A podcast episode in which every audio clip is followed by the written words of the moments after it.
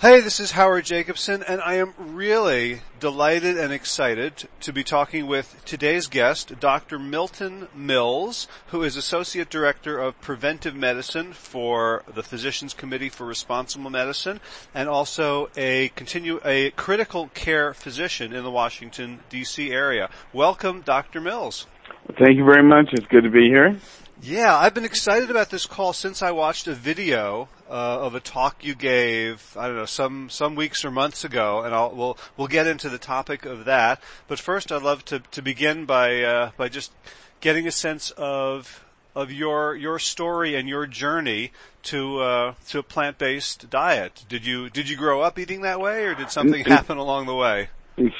Sure. Uh, no, actually, I did not grow up. Um, uh, uh, eating a plant. I mean, um, as a vegetarian or vegan. Um, you know, my my parents are from the south, and so um, while um, they, you know, my mother always cooked uh, nutritious meals.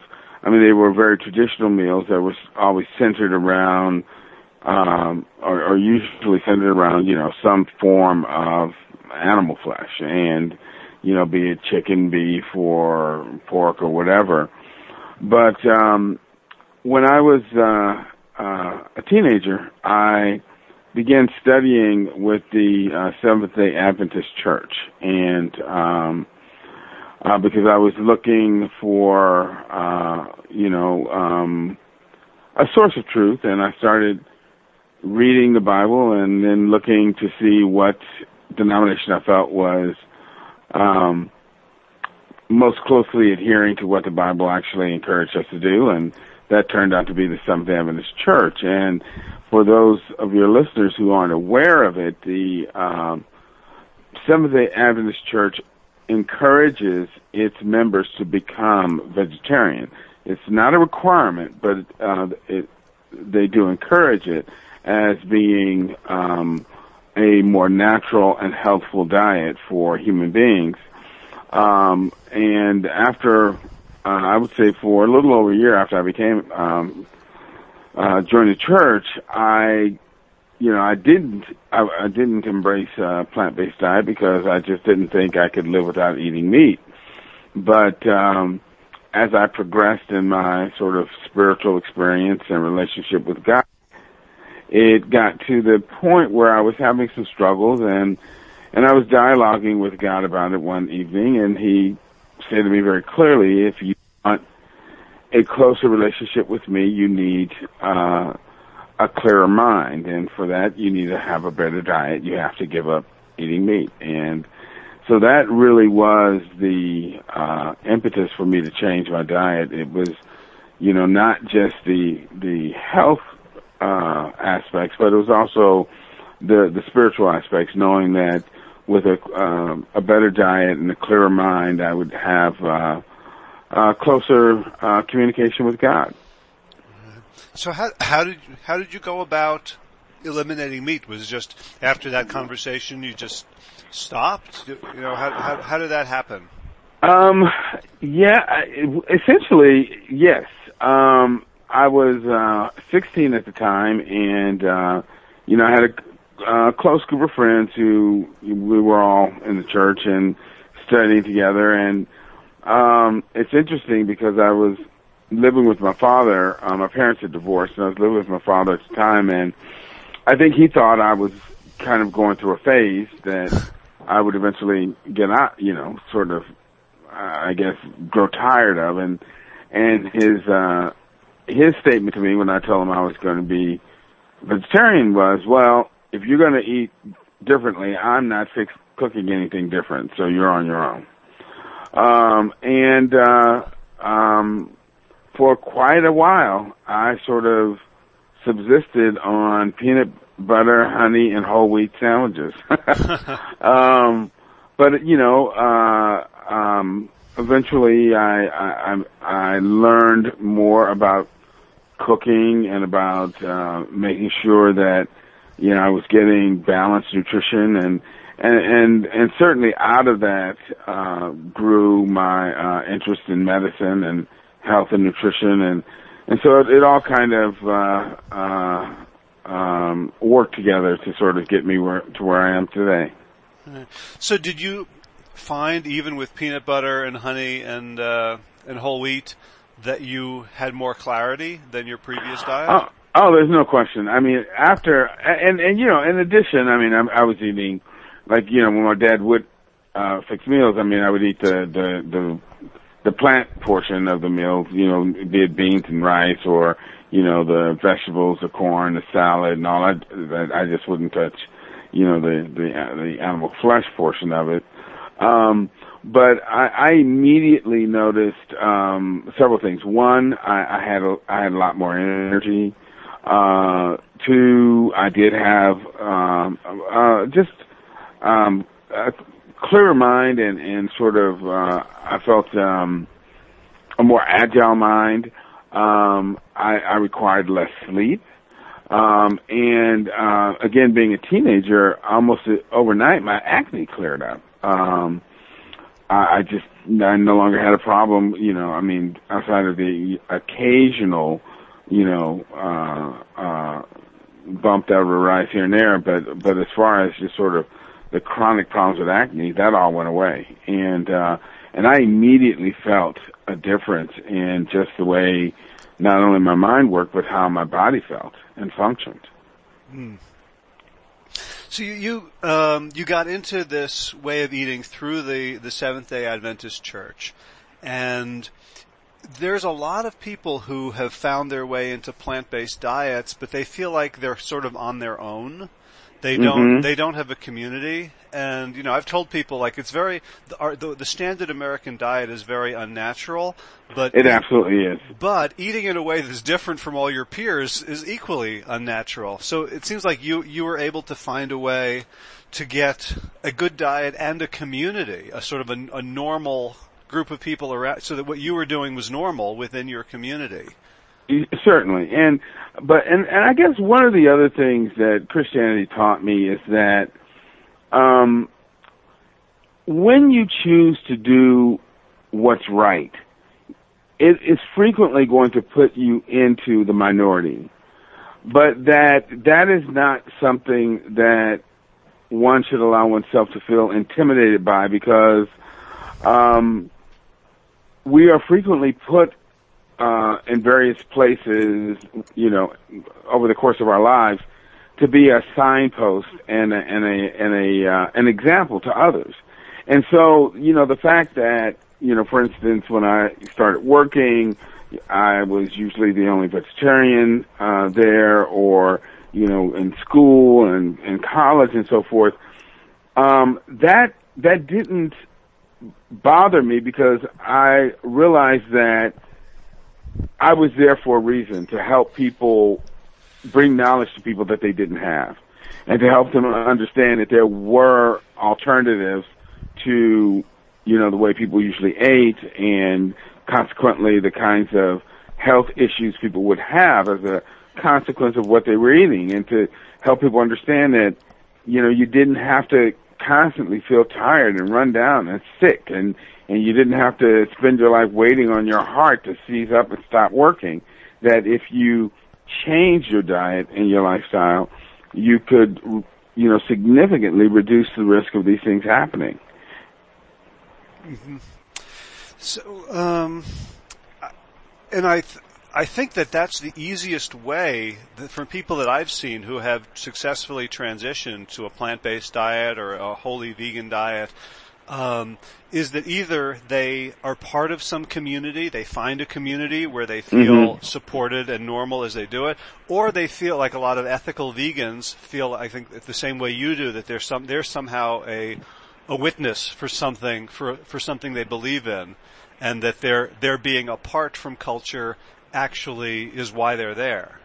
Right. Uh, and and I and I have to say things have changed. I mean, just incredibly uh since you know since I I um uh uh you know made my diet change as a teenager. I mean that was over 30 years ago, and um uh back then um when you said that that you're a vegetarian to someone, they looked at you um like you were some sort of deviant and if you actually said the word vegan people would think you were speaking a foreign language. And there weren't all of the uh, various, you know, options that are available now, either in the supermarket and certainly not in restaurants and, and, and so on. And, and, and, and all of that has changed, you know, in an amazing way. I mean, everybody now knows what, what, what, um, veganism is and, and, um, and what vegetarians are. And, you know, you find options in, uh, in almost any restaurant you step into. And of course, the uh, grocery store is filled with a variety of different uh, food options uh, for, for for people. So, uh, and then you know, with the internet, even if you can't find someone in your immediate vicinity who shares your dietary practices, there are online communities that that you can uh, become part of a part of to to sort of get that uh, support and social networking that you may not have in your immediate environs. Right. So, you know, one, I don't know that much about Seventh Day Adventists. Um, I've been learning more uh, through the uh, the concept of the blue zones, and I guess mm-hmm. the, the, Seventh Day Adventist community in Loma Linda, California, is one of the healthiest, longest living Absolutely. communities in in the entire world. Um, it makes me wonder, you know, if, if I were just going to start a church, like if I wanted to, people to eat better, I think I would just start a church. It seems so much easier than, uh, than trying well, to just, just get them on sort of rational grounds. Right. Well, you know, it, it's very, I mean, to me, it's, it's, it's, it's kind of very straightforward and, and, and almost axiomatic in that, I mean, if any of us goes out and say buys a car or some other major appliance, we expect it to come with an owner's manual telling us how to take care of it, what fuel to put into it, you know, and, and so forth. And, um, I mean, for people who believe, uh, in God's existence and, and, you know, who know, who, you know, who are, uh, uh, fortunate and blessed to have a relationship with him, I mean, you know that the Bible is his guidebook for us, and it says right up front in the very beginning Genesis 129, when he put Adam and Eve in the Garden of Eden, he told them what to eat, and he told them to be vegans. Actually, wasn't even vegetarians.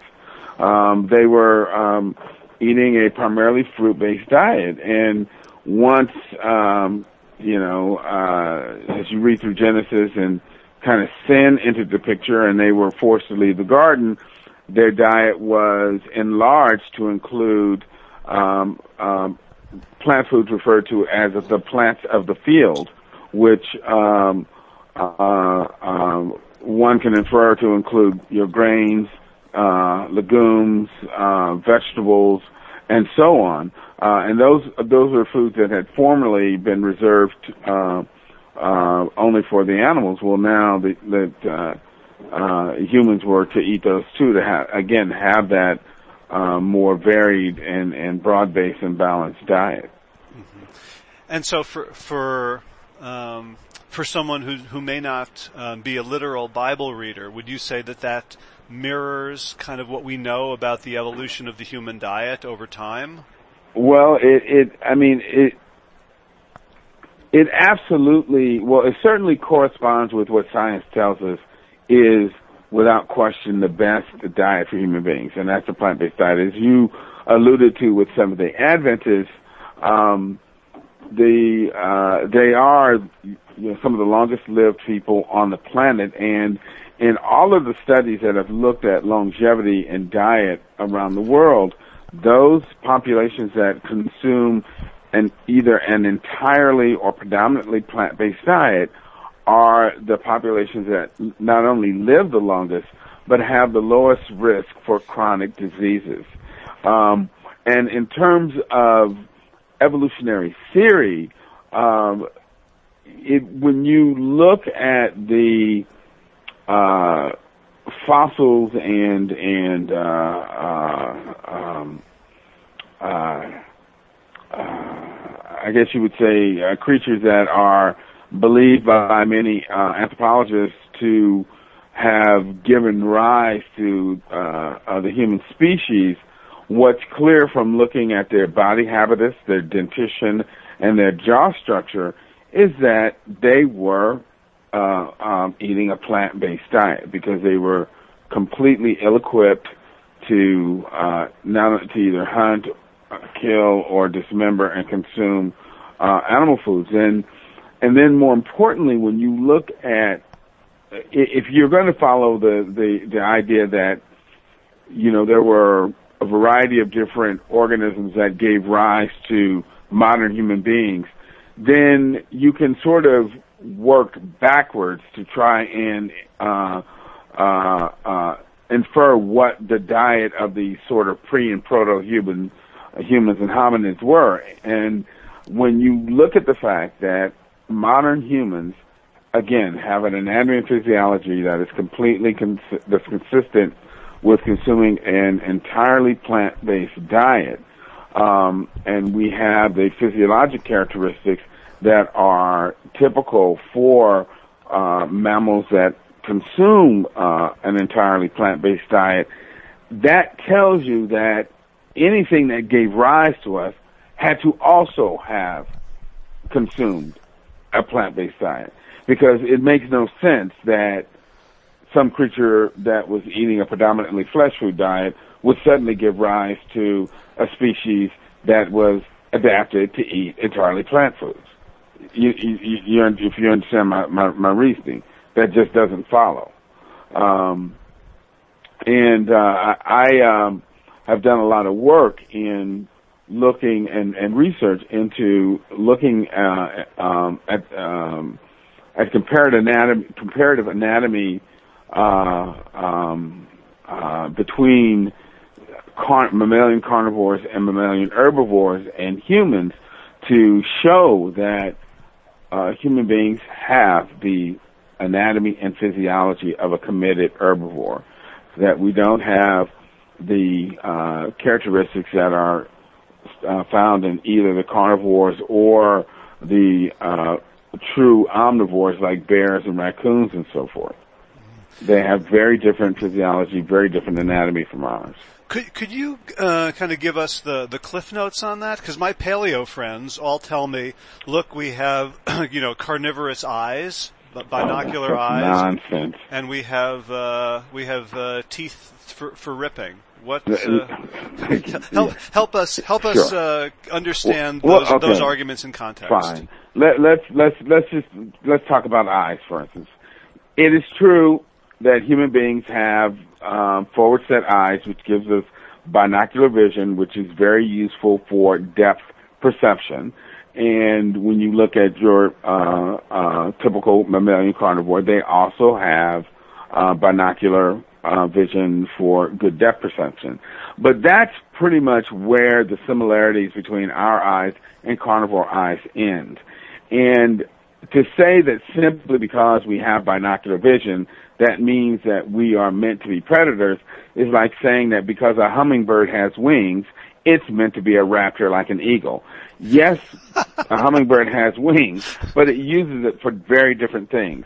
And yes, we have binocular vision, but we use it for very different purposes than your typical carnivore. When you actually look inside the eye of human beings, you see their eyes are completely different from those of, of carnivores. Carnivores' eyes are um, made up primarily of what are called rod photoreceptors. And the, what's notable about rod photoreceptors is that they're designed for night vision. And that makes sense because carnivores are trying to hunt at night when their prey species are sleeping because that means that they will expend less energy capturing and killing their food than if they ran around trying to chase them down during the day. Furthermore, all carnivores have a reflective layer at the back of their eye called the tapetum, which is a mirror-like surface that helps amplify low light levels. And again, that's so that they will be able to see well in the dark and hunt. Um, they typically see six times better uh, than we do. They have like permanent night vision goggles. But what's really interesting is that in the human eye, uh, our most acute vision is um, located in an area of the eye called the fovea, which is actually a dimple or pit at the back of the eye that has a very high concentration of what are called cone photoreceptors. And it's the cone photoreceptors that give you very precise uh, uh, um, vision, but also that allow you to see in color. Carnivores don't have color vision. They don't have a fovea. Instead of a fovea, they have an area in the back of their retina called a linear streak, which is literally a line of cells across the back of the retina that whenever anything moves across that linear streak, they are hardwired to chase it. And that's what allows them to essentially become uh, um, very good pursuit predators. And when they see something moving, they chase it and try to pounce on it and kill it because, of course, if something is moving in nature, it's probably alive and it can probably be eaten. But again, very different eyes from ours. They don't see in color. They don't have very good precision vision. They don't have a fovea.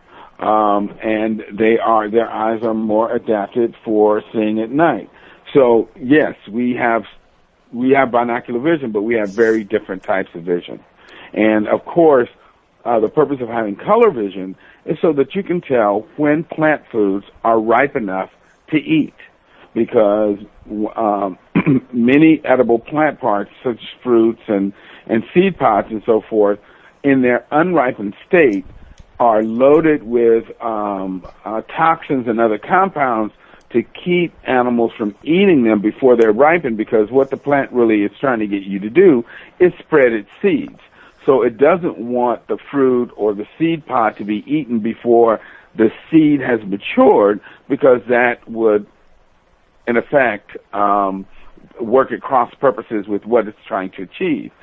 It wants you to wait until the seed is fully mature so that when you eat the fruit, swallow the seed, you will actually carry it some distance from the parent plant and then deposit it with its own little dollop of fertilizer. they're, they're pretty smart, aren't they? Yes, they are. Um, and then when it comes to teeth, um, carnivore jaws actually function and operate like a pair of shears, meaning that their molars are not flattened and nodular like um, the plant eater's mo- molars.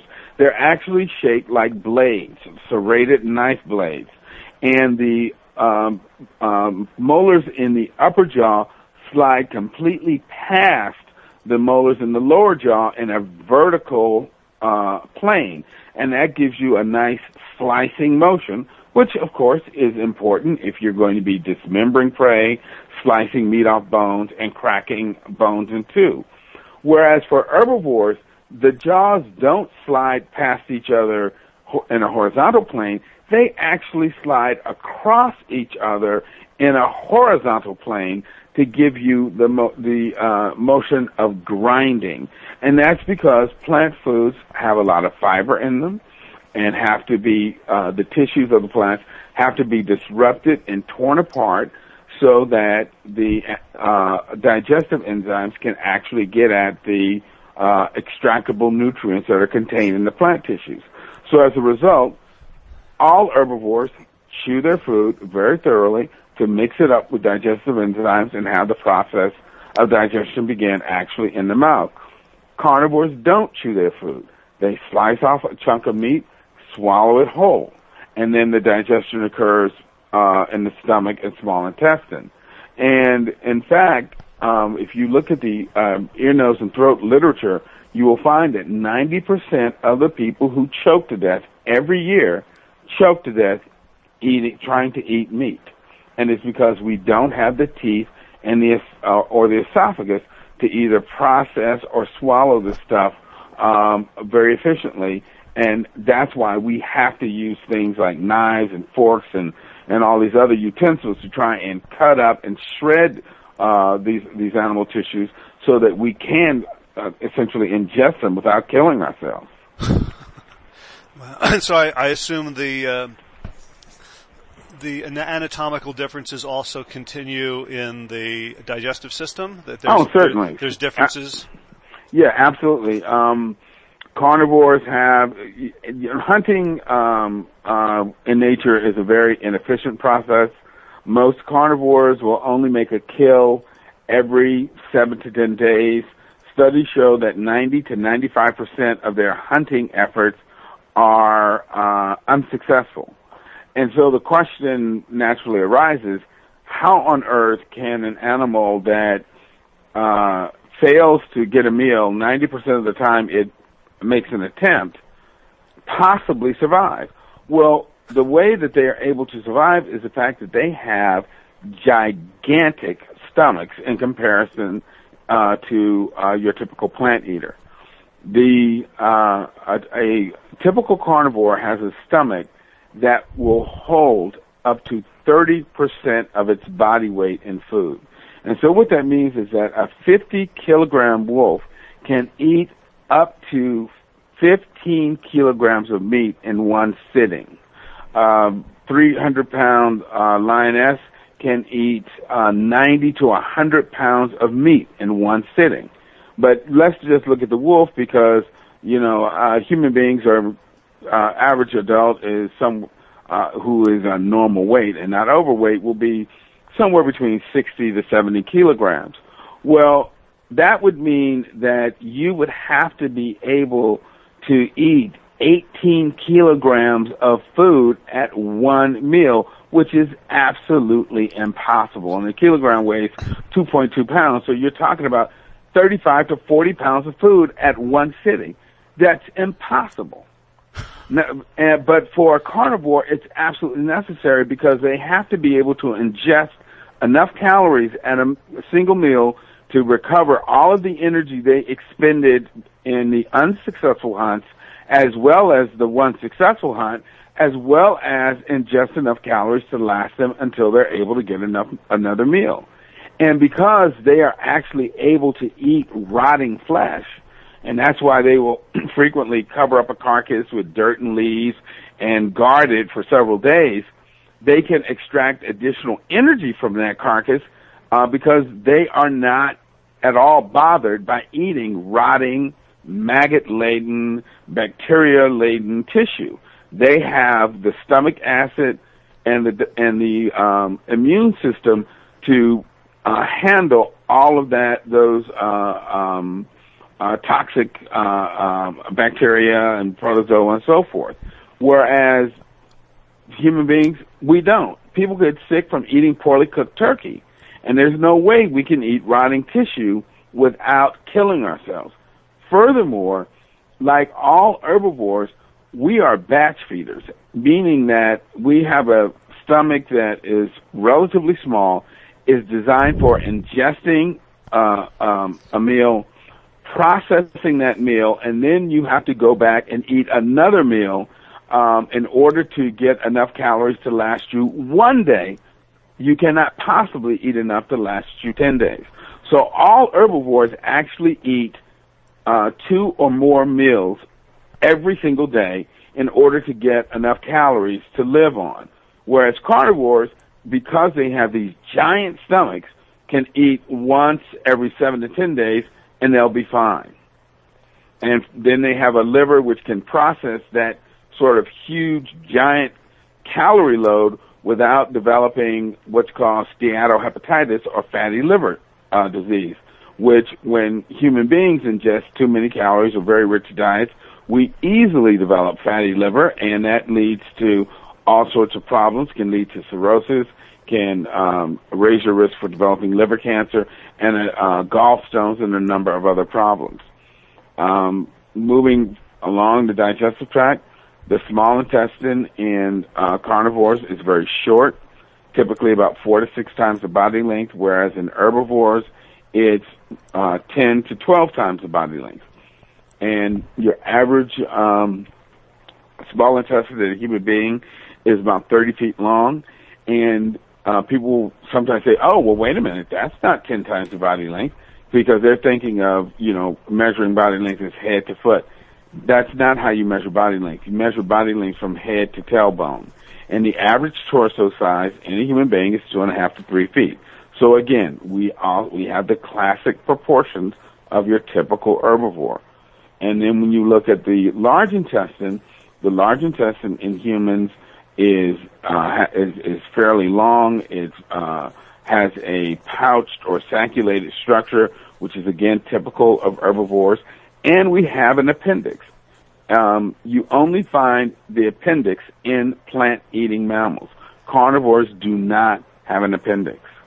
So, and and and these are just some highlights of, of the differences. I mean, I could literally lecture for hours on uh, uh, the details of the differences between carnivores and herbivores. But what's what's what's crystal clear is that human beings have the anatomy and physiology of a plant eater. We are not designed to eat uh, um, uh, flesh foods, and when we do, it leads to disease, and that's why it's associated with uh, heart disease, higher rates of cancer, higher rates of diabetes, and uh, uh, and also linked to several autoimmune uh, uh type diseases.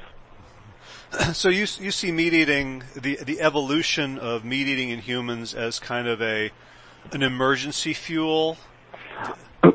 Exactly. I, I think that um, human beings, um, um, and actually, what's very interesting is that uh, both sort of uh, kind of evolutionary theory and the Bible uh, agree that uh, human beings originated um, in equatorial uh, uh, um, sort of Africa slash Middle East, where you have um, abundant plant foods year round. But as humans migrated into uh, more northern uh, latitudes, or or even even southern latitudes that were further away from the equator, you got into temperate regions where plant foods weren't available year round. And that is when you start to see human beings developing the technologies to hunt animals so that they could use them for the calories that weren't available from the plant foods during the uh, winter months. Hmm. So, so this, this yes, it was more of a bridge to to uh, to help us, you know, uh, through the times when our principal foods weren't available. But, you know, as always, when you're dealing with human cultures, you evolve a culture to support a practice, and then the culture takes on a life of its own. And um, the the best analogy I can come up with is that you know I ask people why is it that um, you know women will go out and spend you know thousands, sometimes even tens of thousands of dollars on a big white wedding dress um, that serves absolutely no practical purpose. It doesn't restore her hymen, doesn't make anybody forget how many boyfriends that we've all that she's had, but it's become a cultural uh, imperative, and that's why we do it. you know, it's the same reason forty-year-old guys go out and buy some, you know, little red sports car because they they think it's going to somehow make them more appealing and more attractive, although it has absolutely no practical uh, uh, survival advantages. Right, it's just a uh, a social signal. Exactly. well, this is really fascinating, and I didn't realize we were going to get into this. Um, I I have so many more questions about the, this, but I think we're giving people enough of uh, of an overview. But I, I will state that you know in uh, in the book the, uh, that I helped Dr. Campbell write, Whole, we have a chapter on reductionist versus holistic research. Mm-hmm. To, uh, because there's lots of reductionist research that, that's out there that seems to point to animal pro- products being good for humans. But when we look at the, you know, uh, one of, one of the sources of holistic research, what we listed was evolutionary biology in which we say, you know, we have we share almost all the characteristics of herbivores and have almost nothing in common with carnivores. Um, when we were writing, when I was writing that bit, I wish I'd known you because I could have put in a lot more detail.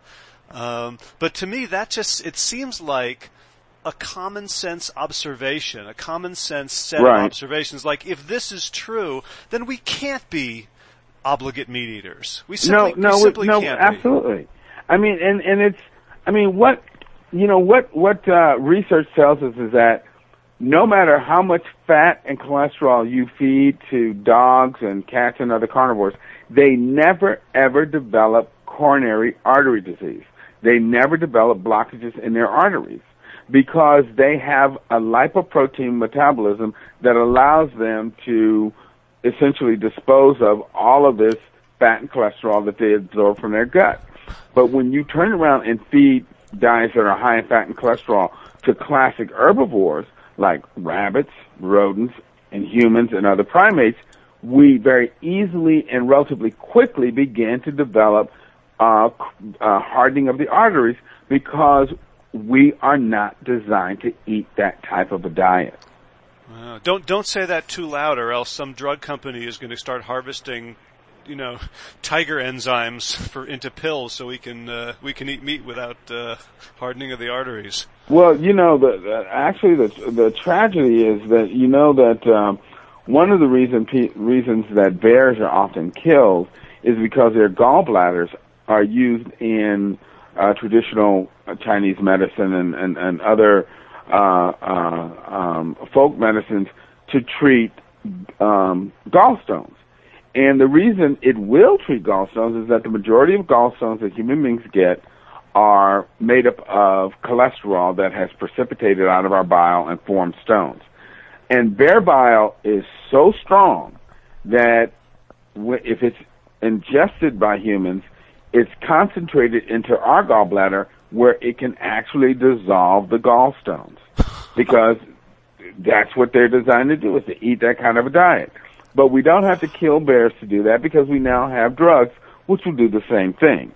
So it's no, it's not, not that it was ever necessary, but it certainly isn't, you know, in this day and age.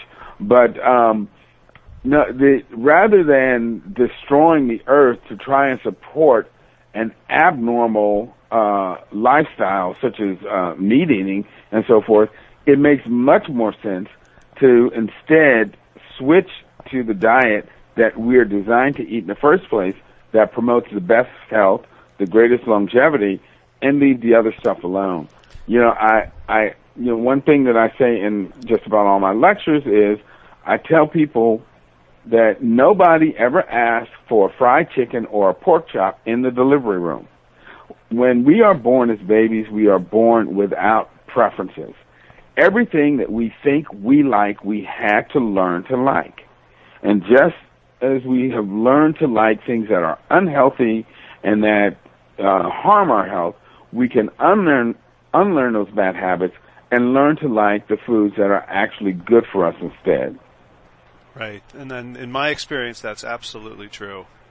Um, so I don't I don't want to let you go without getting to the the topic that that fascinated me so much when I saw your video. Um, so you you are uh, African American. Yes. You know, um, and you have have written um, about the uh, you know sort of racist elements of the the the, the food dietary guidelines. Dietary correct. guidelines. But you, Right. so you, the talk you gave, so you're, you're very interested in sort of this intersection of, of, of food, nutrition, um, and, and race and class. You talked about the, um, the Afri- this, uh, what's come to be thought of as a traditional African American diet, especially in the American South, Right. as, as actually being a slave diet, Correct. which correct. which blew my mind. Can you go into that a little bit? Sure, sure. I'd be very happy to. Um, it- and it, it all uh, revolves around this this topic of what I call so-called soul food, and um, what people refer to as soul food classically includes um, dishes like um, chitlins and and oxtails and pig's feet and and pig ears and and all of these uh, uh, very very unhealthy um, um, types of, of, of flesh foods that uh, we know promote excess disease within communities of color, particularly within the African American community. And unfortunately, many African Americans embrace this because they feel like, oh, this is our cultural heritage. This is soul food. When in fact, it's not our cultural heritage.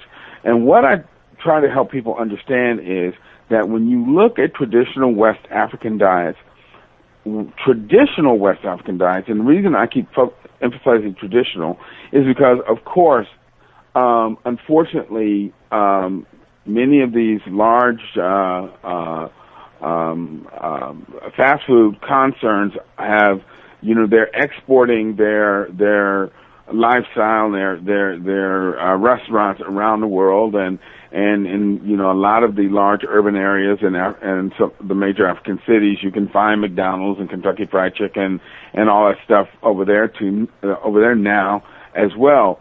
But when you look at traditional West African diets that haven't been corrupted by Western habits, those diets are diets that are are, are largely plant-based diets, low in fat.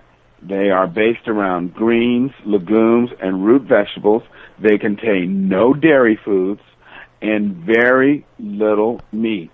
Um, and that is what our true heritage is. It is for for um, and the reason it's it's uh, I focus on West Africa is that because that's where the uh, pop, uh, American slaves were, were taken from. They were taken from the western coast of Africa and the uh, peoples that live there. Uh, and so again, we come from populations that traditionally ate a very low fat, plant based diet. But when the slaves were brought over to the American plantations, they were literally forced to eat the garbage of the plantations.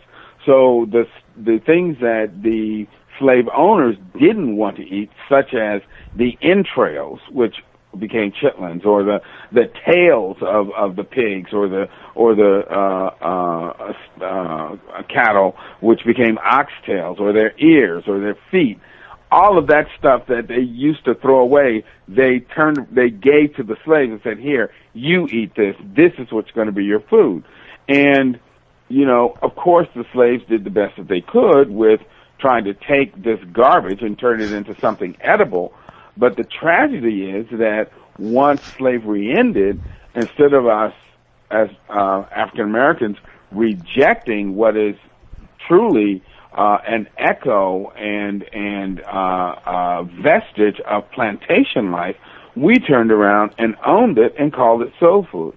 It's not soul food; it is plantation food, and it's very unhealthy, and it causes excess rate of disease in our community, and it's killing us at, at very early ages, and we need to get away from it. Hmm. So I, I recently read that um, you know uh, San'Dera Nation, the uh, African American woman who is featured in the in the documentary Forks Over Knives, uh-huh. um, who you know lost 100 pounds on a plant-based diet and and reversed her diabetes. That uh, she got a lot of grief from her friends and family for eating what they called uh, white people's food. um, so when you when you bring this message to African American communities, to church groups, what what response do you get? Do, do you get pushback, or do people's eyes open?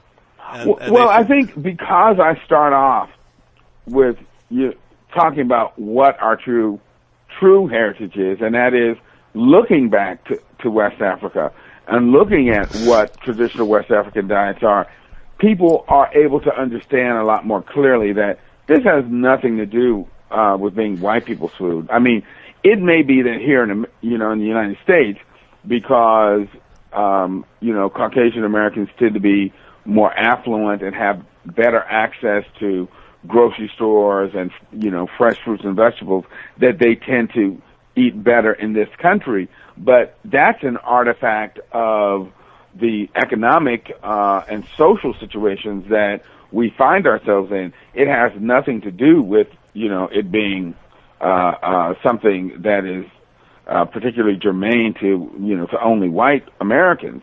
Um, and so again, that's why I try to point people back to traditional West African diets to, to make them understand that this is where our gene pool comes from. This is the diet that we adapted to. These are the diets that promote the best health within our community. And then to also help them understand that, you know, Africans, traditional West Africans don't eat uh, this crap that we call soul food and that this is a direct link to plantation life because that's where we learn to eat this stuff. Not in Africa, but on the plantation. And in fact, the last vestiges of sla- slavery we are carrying around with us on our dinner plates. yeah, my my thought was that you know for for your audiences to hear this would would feel like liberation, like a fi- you know a final cutting of the cord. It, it I I mean for people who are ready to to hear it, it it it, it certainly can be very liberating. But the, the one thing that I've come to understand about you know um, us as humans is that uh, food for us is far more than than simple nutrition. Um, it, it it there are you know aspects of of cultural identity of of uh, of family and so forth that are bound up with not only what we eat but the ways that we eat and that frequently when you talk to people about the need to change their diet that they will have a an emotional and not rational response to um, um, to what you're suggesting because in in talking about the you know uh, leaving uh, you know leaving the the ways in which they are used to eating and preparing their food, um, you're essentially telling them that you've got to, in some respects, sever your ties to grandmom, to to your mother, to uh, you know your traditional uh, um, family holiday celebrations, and and so forth, and and uh, uh, so you know people have to understand that you can make these changes and still be true to yourself, um, you know, from you know an ethnic standpoint, because you can, um, in essence, veganize um, you know, many traditional uh, uh, foods that are are served, you know, as as cultural icons and cultural dishes, so that you can preserve that cultural identity, but you preserve it in a way that promotes health as opposed to destroying it. Right. I know when I, when I moved down to North Carolina from New Jersey, I had never seen collard greens in the supermarket. Like they were mm-hmm. kind of a specialty item, and here are giant bags of collards. Oh yeah, and yeah. you know that's that's a uh, you know a sort of a traditional African American food that yeah. was far superior to anything I was eating. I was going to say yeah, and let me hasten to say that is one of the traditional uh, uh, uh, parts of of what is traditionally considered soul food that is actually extremely healthy. So you can eat all the collard greens you want. You just don't have to put, put ham hocks and and bacon fat in them to uh, give them flavor. There are other ways to do that um, so that they are much healthier uh, for you. But um, the collard, the greens themselves are actually very healthy foods and should be eaten as often as as, as possible by everyone. Right. So before before we go, how are the dietary guidelines of the United States racist?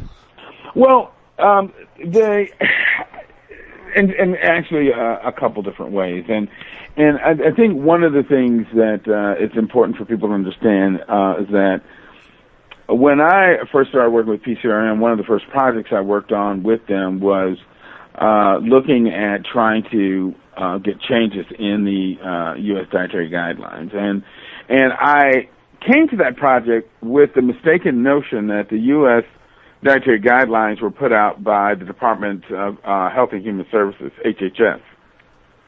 And that, in fact, is not the case. The U.S. dietary guidelines are put out by the USDA, United States Department of Agriculture. And the USDA has as its primary charge that its job is to increase the market for U.S. Uh, agriculture, agricultural output.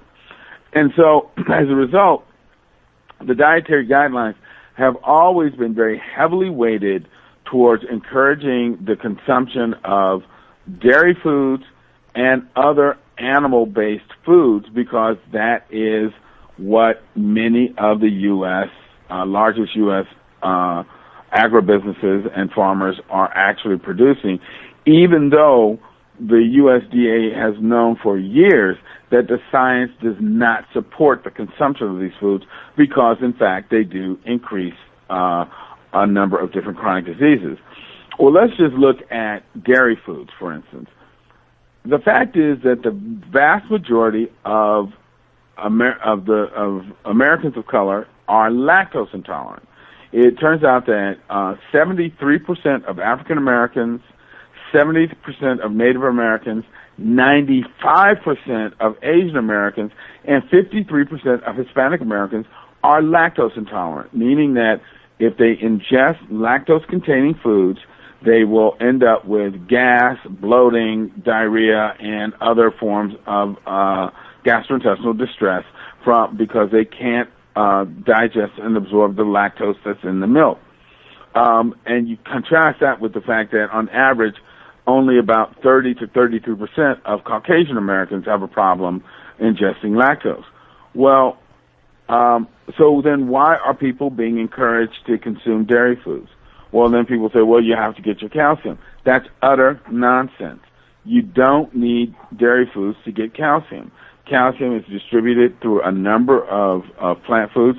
I often point out to people cows don't uh, drink milk or eat dairy foods, yet there's plenty of calcium in their milk. Why? Because they get it from green leafy vegetables, which is the same place that we can get it from. And we can get it in a much healthier form. It doesn't come with all this fat and excess protein that creates disease. So the fact is that people are encouraged to eat dairy foods n- not because for health reasons, because dairy has never been shown to be protective uh, against osteoporosis. In fact, the opposite has been shown that the um, countries around the world, and even within the United States, both the countries around the world and the populations within this country that consume the most dairy foods actually have the highest rates uh, and risk for osteoporosis. Furthermore, high consumption of dairy foods has been linked to um, uh, increased risk for prostate cancer and certain forms of ovarian cancer. And prostate cancer is a major problem within the African American community because it turns out that um, uh, it's it's more than twice as prevalent amongst African American men, and once we develop it, we are two to three times as likely to die from it uh, as Caucasian American men because it we tend to get more aggressive and deadly forms of the disease. So it really is a gross disservice to um, African American community and other communities of color for the government to encourage them to eat foods that they don't need for their health. And then when you look at the other aspects of the dietary guidelines, again, that tend to be heavily weighted towards consuming uh, uh, animal flesh foods and um, lots of fat. Again, the government knows for a fact because the science has been there for over 30 years that this type of a diet will promote excess levels of chronic disease in all populations, but particularly in communities of color, yet they still recommend these foods, um, not because it's healthier for us, but simply because they are trying to provide a market for uh, U.S. agribusiness, and that is absolutely racist. Mm. That uh, that is outrageous. It, it is. It, it absolutely is. Wow. So there is so much more that I would love to ask you, and uh, I know we're we're almost at an hour. But uh, on behalf of uh, of our listeners, if people want to find out more, if they want to hear more from you, find your your speeches, your videos, your writings, where can they go? Certainly, they can Google my name. Um, uh, Dr. Milton Mills, and there's a number of different uh, articles that will come up, or and they can go to YouTube, and there are several of my lectures that have been posted uh, to YouTube that will immediately come up that they can watch um, on on a number of different topics, and and and they can also contact PCRM at pcrm.org uh, for additional information as well. Great. So I'll post uh, links to PCRM and to some of the, the YouTube lectures. Okay, wonderful. Um, Dr. Mills, thank you so much. This has been just just a treat for me to to hear your uh, your perspective, your erudition, the incredible amount of research you've done on this, and the passion and clarity with which you present this message. I don't know any thinking person who could listen to this and not be convinced. Well, thank you very much. Very kind, very, very kind words. I appreciate it. All right. Well, be well. I look forward to talking with you again. Okay. I'll be ha- I'll be happy to come back at some point. Thank you for having me. A pleasure. Take care. All right.